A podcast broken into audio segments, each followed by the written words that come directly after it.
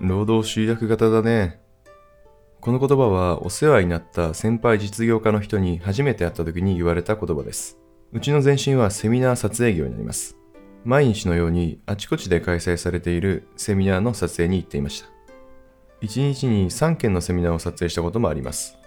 動けば稼げるけど動かなければ稼げないという典型的な労働集約型です。動かなければ稼げない。かつ次の月の売り上げも確約されていない。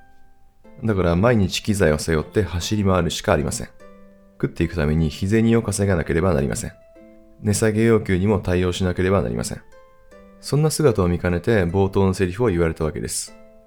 もちろん労働集約型が悪いというわけじゃありません。好きでやっているのだったら幸せなことだと思います。でも時には動き続けているのが辛くなる時があるんですよね。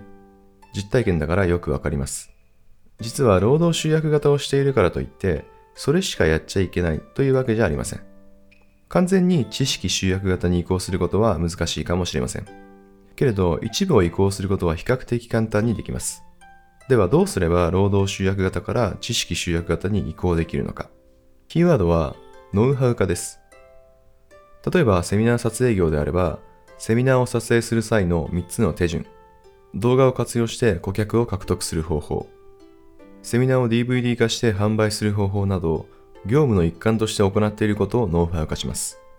すると途端に知識集約型へ移行できます。あとはそのノウハウを文章にしたり、音声にしたり、動画にしたりすればいいんです。セミナーをしてみるのもいいかもしれません。普段やっている業務をノウハウ化できないか。